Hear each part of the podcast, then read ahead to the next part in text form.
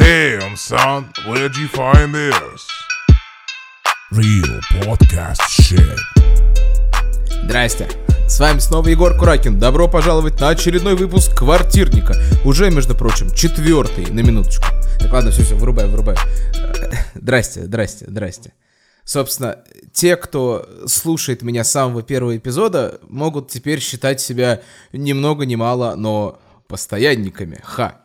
Сегодня я хочу с вами поиграть в разрушители мифов. И если вам понравится сегодняшний выпуск, то я э, с большим удовольствием организую все это в какую-то рубрику относительно коротких подкастов про всякие исторически сложившиеся неточности, касающиеся изучения английского, и будем с вами периодически все это дело выпускать. На сегодня я выбрал, не знаю по какому принципу, три мифа, про которые хочу поговорить. Первый из них обозначил так. Новые слова полезно и просто учить в каких-то смысловых группах. Я имею в виду, знаете, всякие э, таблички школьных учебников под страшными названиями, типа там «предметы в моем классе», и там слова а там «ruler», «rubber», «desk», «pencil case», timetable, э, возможно, кар- с картинками и даже, может быть, красочными. К ним, в общем, картинкам, у меня вопросов на самом деле нет. Они в этом разговоре, откровенно говоря, не важны. Меня смущает именно вот эта пресловутая группировка. Мы можем к ней подступиться, конечно, как обычно, с каких-то определенных научных статей. Я вам опять накидаю ссылок на умных лингвистов. Но давайте ради разнообразия поговорим об этом всем сегодня просто вот с житейской стороны.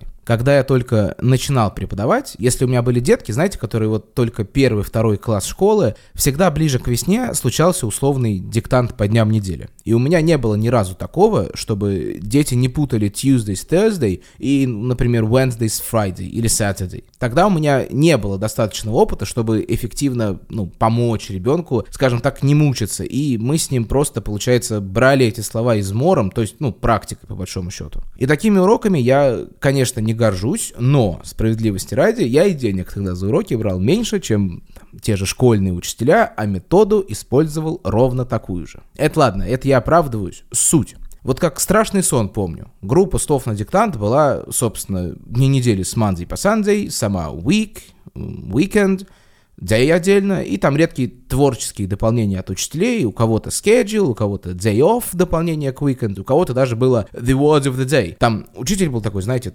творческий, собственно, условно, только из педагогического вуза выпустился, и она хотела ввести на уроки интересную рубрику и писать слова какого-то вот определенного дня на доске каждый урок. Единственное, только в итоге заставила это слово дня в диктанте писать детей, что я не очень понимаю, честно говоря. Вот. В итоге, в силу того, что во всех словах есть вот этот day, э, его запоминают все вообще без проблем. Если еще вовремя ткнуть в то, что это как бы день в переводе, и вообще все эти Monday и Sunday это какие-то там определенные дни, то в принципе можно рассчитывать сразу на плюс слова в диктант вообще на easy.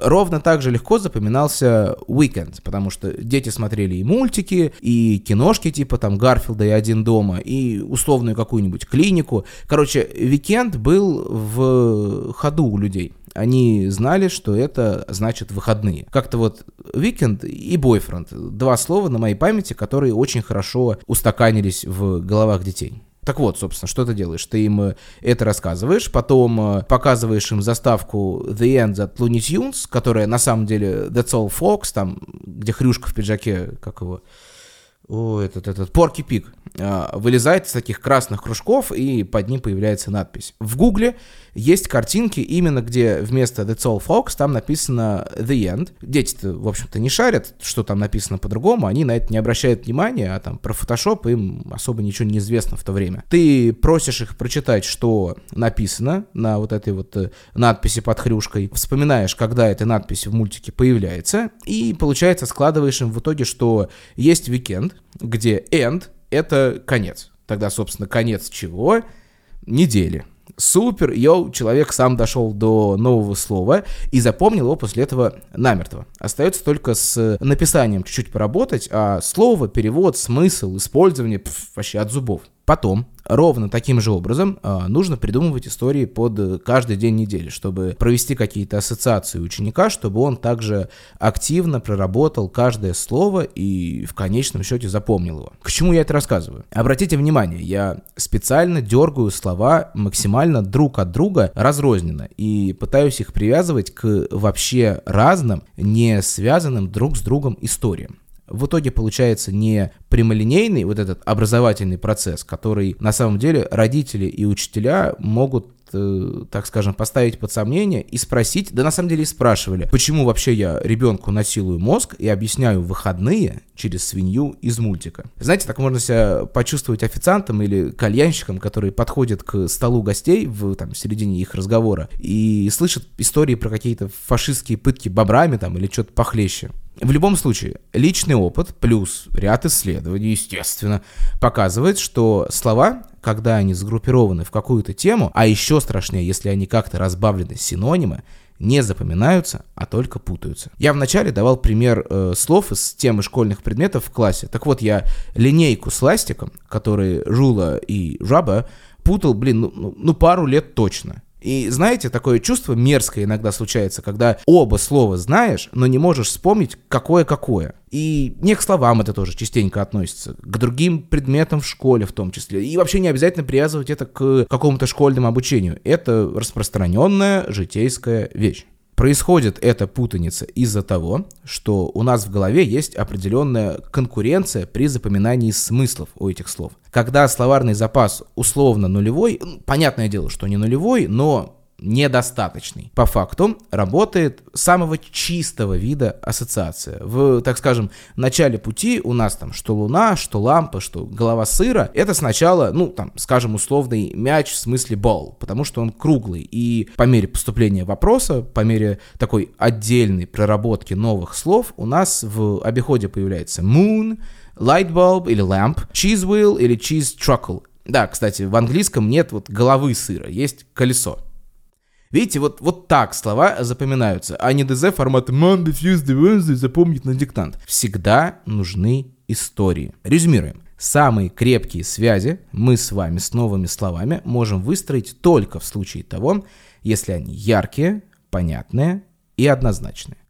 Группировка по смысловым группам, ровно так же, как и синонимы, делает каждую отдельную связь менее однозначной и понятной, что нам с вами усложняет жизнь, потому что чанки, потому что мало оперативки, сами понимаете, обсуждали это раньше. В перспективе на уже отработанную лексику можно и нужно накручивать синонимы, новые слова по теме и все такое. Вот зайдите в ванную, посмотрите там по сторонам. Вы у меня знаете, что есть такая вещь, как bathtub, у кого-то там стоит shower, что у нас э, в ваннах есть там sink, mirror, cabinets, всякие там для мелочевки, которые э, нужна там для гигиены. И вот вы можете все это великолепие окинуть взглядом и обратить внимание, не знаю, там, например, на э, полотенцесушитель, и его уже взять в работу. Он называется по-английски heated towel rail то есть нагреваемая палка для полотенец. И дальше уже можно пойти прям в словарный разнос, подключить все свои извилины и путем глубокого анализа прийти к выводу, что если есть нагреваемый heated towel rail, то должен быть и какой-нибудь просто towel rail, то есть обычный полотенцедержатель. И в итоге снова бац, абсолютно случайная какая-то ситуация, случайное слово, но оно у вас запомнится. Следующий миф, про который я хочу поговорить, звучит так правила чтения в английском существуют. Да, мы сейчас с вами и про рыбу Бернарда Шоу поговорим, и вообще про все-все-все. Первый момент, который я всем транслирую уже очень давно.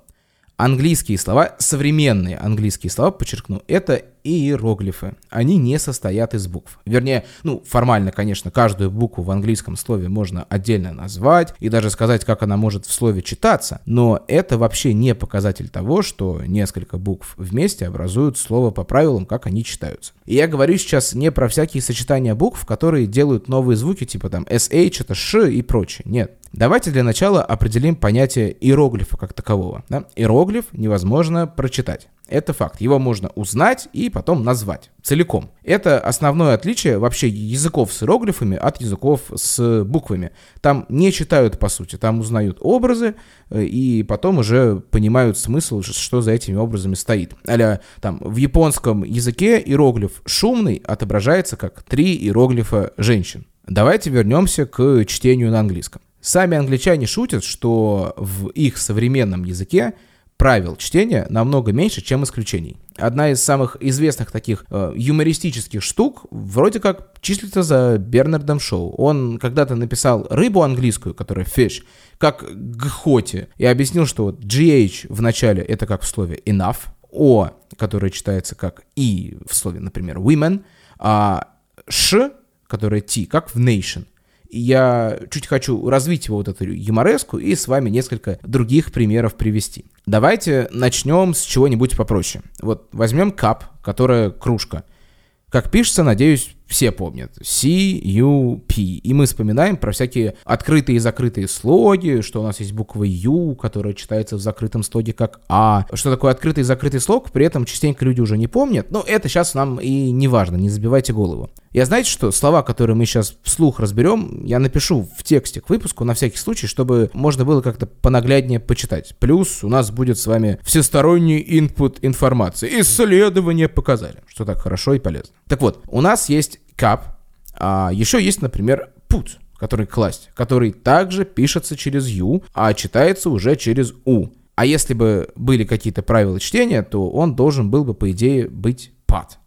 Но это пока не показатель того, что английские слова это иероглифы, правда? Нужно развивать. Давайте возьмем слово спутник, которое на английском пишется ну, просто транслитом, то есть э, СПУ-то ник. И в нем тоже есть вот этот кусок э, пут, который вроде как пут. А читается слово спутник, спатник, а не спутник. Хотя они все знают, что это заимствованное слово из русского, и что это, более того, какое-то условное имя, да? А, при этом, если вы откроете Оксфордский словарь и ткнете там на произношение слова, то услышите спатник. Это доказывает то, что когда мы видим английское слово, мы не пытаемся его прочитать. Мы его либо сразу узнаем, либо не узнаем. В связи с этим у нас сейчас будет еще много подобного рода приколов.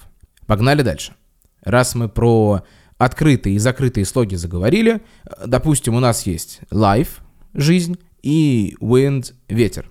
Вроде как, если буква «и» на конце у слога или слова стоит, то слог считается открытым, и надо читать гласную в нем, как в алфавите. И поэтому, собственно, life, да, L-I-F-E, и на конце есть, получается именно через звук I и life, а wind без «и» получается, собственно, wind. Все замечательно было бы, если бы не было live в смысле жить и wind в смысле заводить, например, часы. А вместе с ним и всякие give в значении давать и find в значении находить. Опять же, давайте сошлемся на то, что я опять сейчас специально понабрал исключений, чтобы очернить стройнейший и понятнейший письменный английский, да? Тогда вопрос. Какого черта у нас в предложении he lives in Moscow этот же гребаный live читается через «и», а, я не знаю, там, «The Black Death has taken millions of lives», «падла» читается через «I». Одно и то же слово, пишется вообще одинаково, а произносится по-разному. Да, это разные части речи, но даже на это оправдание есть beloved и beloved, понимаете? Нет никакого смысла в английских правилах чтения вообще. Я даже не пытаюсь понять слова типа AIDS, которые AGHT на письме, и Q, где читается вообще только одна первая буква. Тут даже всякие Colonel, который пишется как колонел, или какой-нибудь Thonic, который вообще чита читается Thonic, да, а пишется Кхтходик. Да, при этом всякие заимствованные слова на французский манер, типа там рандеву, фо и апропо, я не беру в расчет. Их просто списали под копирку, пожалуйста, это правило чтения другого языка, тут у меня претензий нет. А вот какому-нибудь лавца и слота, которые отличаются единственной буквой в начале слова, у меня вопросы есть. Ровно так же, например, как к iron. Это, кстати, очень показательное слово, ну, скажем так, на общий уровень такой понятия языка, потому что в нем обычно ошибаются именно не носители. Причем неважно, условные бигинеры или advanced. Оно пишется iron, а читается айорн. В то же время есть слово irony, которое читается по-человечески. irony. Сначала I, потом ро, а не your. Примерно такая же ошибка у всех неносителей в слове environment, которое environment, а не environment. Угу. А еще, еще. Рассказываю про самое ненавистное сочетание гласных у моих детей. Это th, а, который либо th, либо the. Сразу можно подумать про зубодробительный three, this, bathtub, который просто объективно физически трудно произнести. И сразу вслед за ними прочитаем слово lighthouse, где ты это ты, а h это х, да, и я не знаю, как им это объяснить. Я их мучаю с этими th и the месяцами, а потом появляется слово со звуком тх, просто вот будьте нате, а после этого потом какой-нибудь еще courthouse или parenthood, и заканчивается все это гребаной темзой, которая Thames в центре Лондона, а потом time, который чебрец, где вообще h никак не читается. А при этом еще какое-нибудь слово а-ля threshold я вообще запрещаю использовать, потому что были уже случаи, приперло кого-то выпендриться, написать в сочинении там какую-то отправную точку threshold, а правильно написать его, ну, нереально, потому что в нем просто взяли и в свое время забыли букву. И Напоследок, давайте забьем финальный гвоздь в крышку гроба английских правил чтения. Tough, not though, not through, not thorough, not throughout, not thought, not rough. Спрашивается, а зачем это все тогда? Хочется после этого всего, э, конечно, прочитать, вы знаете, это стихотворение про английские правила чтения, но не буду. Лучше посмотрите на ютубчике, как там это делают красиво профессионалы. Мне нельзя, у меня нервы. Что делать-то? Я, в принципе, учусь читать прям полноценно, осознанно, только с совсем мелкими, которые буквы латинские видят в первый раз. Тупо для того, чтобы они к ним привыкли. Все. Ну, как сами поймите, вас пять лет мучили кириллицей, потом дают латиницу и говорят, ну вот, как бы делай, что хочешь с этим. Для вас же, кто учится самостоятельно, от греха зайдите на какой-нибудь словарь англо-английский и послушайте, именно послушайте, как слово произносится правильно. Я не буду сейчас заворачивать прям в произношение, это тема для отдельного выпуска, но чисто вкратце. Не пытайтесь читать по правилам, которые вы где-то прочитали, в том числе даже в учебнике. Сразу подглядывайте, как слово правильно произносится, ну, точнее, подслушивайте. Так легче и лучше. И в итоге, кстати, иногда тысячекратно лучше. И последний миф, ну, точнее, на самом деле, вредный совет про который я хочу поговорить. Нужно смотреть неадаптированные фильмы и, в принципе, видосы без субтитров на английском. Смотрите, сразу, если вы в состоянии смотреть кино на языке без субтитров и понимать, что там происходит, значит ваш английский уже в полном порядке. Максимум, что вы нового полезного вытащите из какого-то этого конкретного фильма, это, возможно, пару-тройку каких-то прикольных слов или фраз, которые понравятся вам банально просто на слух. Начинать с этого, я имеется в виду с просмотра фильмов без субтитров, бесполезно. Сейчас объясню почему. Во-первых, давайте поговорим про эффективность. Чем апеллируют товарищи, которые говорят, что нужно по 800 раз там послушать какой-нибудь 5-секундный отрывок, пока не поймешь, что тебе говорят. Мол, это долго и длинно, но зато как прокачает ваше понимание на слух. Знаете как? Никак по сравнению с тем, если вы посмотрите этот же фрагмент с субтитрами. Если вы слышите то, что написано в субтитрах полностью на 100%, голова сама на подкорку запишет, как это может звучать на каком-то определенном конкретном акценте, у какого-то определенного актера, который вам, возможно, нравится. И таким образом вы это запомните не просто как абстрактное слово, именно как э, красивое, обособленное, вот это вот с образом, со всеми делами. Если же вы не смогли соединить то, что написано с тем, что вы услышали, тогда уже есть повод перемотать назад и послушать еще раз, чтобы устаканить вот конкретный кусочек, который вы не поняли. Нужно осознавать, что субтитры выступают как дополнительный носитель информации для нас с вами. Это облегчает нам жизнь сильно, и просмотр кино как таковой, он не превращается в пытку, а все-таки остается позитивным опытом. А без стресса, как мы с вами уже знаем, образовательный процесс идет лучше и легче. Отдельная прекрасная штука, которую вы можете себе организовать, это просмотр какого-нибудь фильма в оригинале, который вы уже в переводе успели засмотреть до дыр. И знаете его плюс-минус наизусть. Когда вы смотрите что-то, где знаете все диалоги и события наперед, вам те же субтитры английские уже не так сильно нужны, потому что вы знаете содержание прям отлично. И к тому же, по мере просмотра кино, вы пока слушаете, что говорят актеры, там какие разворачиваются ситуации, вы сопоставляете их реплики с переводом из своей головы. И очень радуетесь, когда вы каким-то магическим образом очень многое понимаете из какой-то конкретной сцены. Дело в том, что из-за того, что вы знаете, что ожидать на подсознательном уровне, вы какой-то приблизительный перевод себе рисуете, пока смотрите. И одно с другим соединяется в основном хорошо, если перевод изначально был сам по себе качественный. Мне так запомнился просмотр Гарфилда фильма Гарфилд на каком-то из уроков с репетитором. Я, наверное, до сих пор этот фильм на русском помню примерно наизусть. И тогда, собственно, и случилась такая ситуация, когда актеры говорят что-то на английском, я это дело абсолютно целиком, полностью понимаю, и сразу, так скажем, синхронно перевожу. Но понятное дело, что я переводил не синхронно, да, а из памяти вытаскивал конкретные какие-то фразы, реплики, которые под каждый кадр подходили, и репетитор такая просто «Вау, ты просто молодец, ты синхронно переводишь», да, и это было примерно вот так, сейчас покажу. Времени полно, а планов никаких. Мышь! Спасибо, я сыт. Лови, Гарфилд! Джон, лови сам.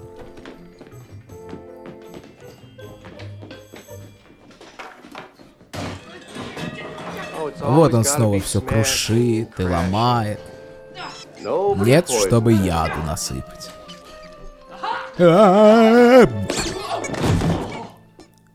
Этот мяч мой. Ну что ты за кот, если не ловишь мышей? Я не охотник, дорогой мой. Ладно, пойду разберусь. А ты вот что. Забирайся на стул и жди сигнал отбоя.